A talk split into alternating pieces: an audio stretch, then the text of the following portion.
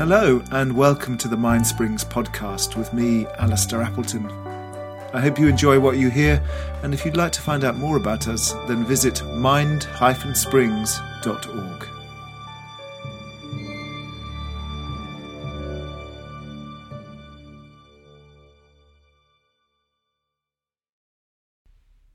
Yeah, I mean, this is a very uh, this is a very profound question, as your questions often are. Uh, this is um, really, uh, uh, and I can talk about it a little bit in terms of, you know, because I am a therapist and I also am a Buddhist practitioner. Um, that in some ways the, the Buddhist world and the therapy world have different notions of self, uh, and in some, some ways they have beneficially interpenetrating ideas of self. You know, there's a lot of very interesting stuff around Buddhist practitioners who are also therapists, so Zen practitioners. So there's a, there's a lot of crossover. Uh, to come back to your original question, in, in the Western therapeutic model, particularly the more contemporary one that looks at neuroscience, um, awareness and consciousness are often conflated. So if you'd ask most therapists, like, you know, is, is, there a difference between being conscious and being aware? They'd probably say no, it's the same thing. And for most of us, that is, for example, the, the defining definition of uh, awareness and consciousness could be, for example, when you wake up. Mm-hmm. So you've been asleep, so you've been unconscious, or you know you've faint, or you've been in anesthesia, and you come round from your anesthetic, or you come round from your faint, or you wake up. Mm-hmm. Is that regaining consciousness? And is that the same as being aware? Um, and I think the interesting thing is that most people would say, well, when I'm asleep, I'm not conscious. But then, of course, we also dream, mm-hmm. which clearly is some kind of consciousness. Um, and so it might be useful to have a definition between waking consciousness and a more fundamental layer of awareness or consciousness that is there all the time. Mm-hmm. And then you then you get to the questions, well, what happens when I die? mm-hmm. you know, is that the end of consciousness? Or is there something underlying that continues beyond death? So it's a it's a very profound question, and the, and the the Buddhist uh, view of this is perhaps illuminating because certainly in Tibetan Buddhism there's a sense that awareness um, pre-exists our individual incarnation. That is to say, whether we are asleep or we're alive or we're dead, awareness is always there. There is some fundamental level of awareness that make, is not affected by sleeping or uh, dying. Mm-hmm. Um, but helpfully, the, the Buddhists have a very elaborate system of consciousnesses. So for them, consciousness is definitely something separate from awareness because you can be aware of your consciousness. so, you know, in the classic uh, Tibetan understanding of the conscious mind from the Abhidharma, there are eight kinds of consciousness. There's the six that are, well, there's the five that are associated with our senses. So we have mind, uh, sorry, sense, sorry, six. There are five. God, it's really complicated. I have to draw a diagram. There are five consciousness that is, are to do with our senses. So there's the eye consciousness, that is the part of our brain that receives the visual cortex, that receives uh, the quanta of vision, and that turns that into the experience of seeing. And then there's similar ones for the nose, for the skin, touch, for the taste buds, and for the ears. So each of the senses has its own attendant consciousness, which totally parallels what neuroscience has discovered that there are parts of the brain that receive this uh, uh information and turn it into experience. Yeah. I was watching a documentary about it last night. That when we open our eyes, uh, in each second, the eye is sending 10 million pulses of electricity to the visual cortex. 10 million each second at a speed of 270 miles an hour. So, so there's this incredible whoosh going on all the time underneath our like la, la, la, la, la, you know our really slow tortoise-like thoughts. There are 10 million pulses of information passing to the visual cortex every second. So the Buddhists understood that there is a specific area of the mind that receives those uh, impulses, and that's what they call sight consciousness. And similarly, there are ones for the for smell, touch, taste, and all the others. And then there's the sixth consciousness, which is the one that registers thoughts. So in Buddhist um, understanding, the thoughts is the sixth sense. Mm-hmm. So there are thoughts, which are mental phenomena, so a shape or a color or a vision or a memory or a thought or a voice in the head. And then there's the part of the brain that registers that and turns that into experience.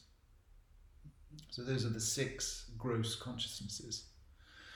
And then there's the seventh consciousness, which is uh, uh, the tricksy one, because the seventh is the one that imputes a self to all of that. That all of those six, it kind of draws them together into a sense of Jane or Alistair. This is my vision, my smell, my uh, thought. This is this, the, uh, the one that makes a self, the self making consciousness.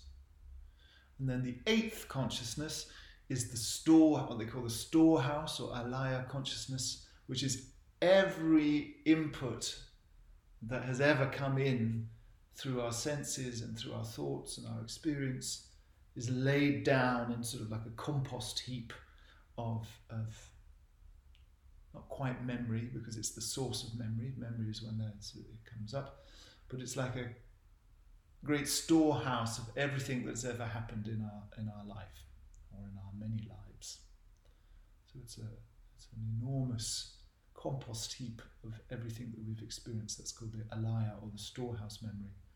And it's when the storehouse memory uh, is what generates uh, karma. It's what lays down you know, our past experiences, condition our future, uh, our present experiences. So the eighth consciousness is constantly colouring and feeding and um, giving impetus to the other seven consciousnesses. So the, the Buddhist, you know, this is incredible to think that this is like 2,000 years ago that this was all worked out and there's no neuroscientist, no, no fMRI scanning, um, but simply through introspection that uh, Buddhists, psychologists, scientists worked this out. Um, but all of that, the eight consciousnesses, are um, taking place within a field of awareness. So, awareness, we'd call it cosmic awareness or great awareness or pure awareness, is not the same as those contingently arising con- consciousnesses, not even the alaya, not even the great big one at the bottom. And so, um, it's the awareness, the field of awareness, or rigpa, pure awareness, uh, that is the most reliable place to put our efforts, if you like. Yes. Because all the other consciousnesses are kind of out of our control, they're, they're running on autopilot. It's, it's the working of the brain, it's the working of the body that we were born into, the culture we were born into, the family we were born into. You know, all of these are determining those eight consciousnesses in every moment. but uh, but um, Rigpa or awareness is free. It's mm-hmm. unconditioned. Mm-hmm. And so, from a Buddhist psychology point of view, awareness is what we want to identify with, not with the endlessly shifting uh, machinations of the eight consciousnesses. Yeah. And so then, in terms of your second part of your question, I'll touch on that briefly, since I don't want to dwell too much on Donald Trump's psychology, but in, in terms of what you were saying there, um, anything that plays out inside of those eight consciousnesses is just a bit like the weather. You know, if you if you live near the equator, the weather will play out in a certain way. If you live in the Arctic, the polar caps, then the weather will play out in a different way. There will be variations in that. Mm-hmm. You know, some it'll be more snowy, and sometimes it'll be sunny, and then there'll be a storm, and then there'll be melt, or it'll be a monsoon, or it'll be a dry season. Yes. But in that band of the planet, the weather will play out in a certain way because of conditions, because of where it is in relation to the sun. Mm. And similarly, if those consciousnesses play out in a hmm. so different weather patterns happen you know they're always changing but they happen in a certain bandwidth depending on where you are on the planet and similarly different personalities play out always changing but they're largely constricted by where they are in the psychological planet you know, if you are a egotist you know narcissist then Mhm. your weather patterns are going to play out within that structure Yeah. if you are a you know, very compassionate, outward and uh, you know, pointed person, your weather is going to play out in that way. If you are a depressive uh, or an an- anxious person, then your weather patterns are going to play out that way. Mhm. And so, uh, you know, whether you're a self blamer or a self uh, other blamer, which are the kind of two polarities really, uh, then that depends largely on the context and something is happening uh, within the bandwidth of your Mhm. family, your upbringing, you know, the country you were born into, the you know, financial, economic situation you were born into. All of those Mhm. things are going to affect the weather of your personality. Yes. So the the kind of play out of those eight consciousnesses is conditioned by the alaya, is conditioned by the underpinning of you know your history, of your memories, if you like. Yeah. And that is samsara in Buddhist terms. That is the, the playing out of karma. Mhm. Mhm. Uh, and you can't really escape it inside the bubble, inside those eight consciousnesses. Uh, it's going to keep on playing out, Yes. uh, which is the you know the hell, presumably of being Donald Trump, or the hell of being someone you know with Mhm. s- severe schizophrenia or something like that. Mhm.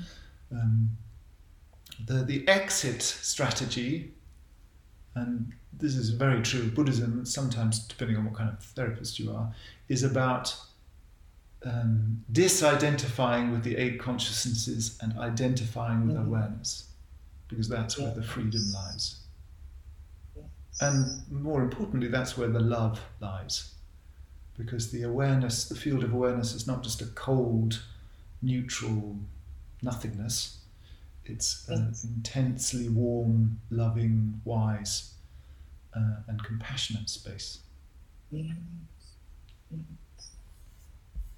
Um, thanks, thanks a million. Um, uh, that really pulled together things that I'd understood in maybe three or four different fragments. But uh, yeah, yeah, fascinating. Thanks a lot. Great, great. Good, I'm glad it was helpful.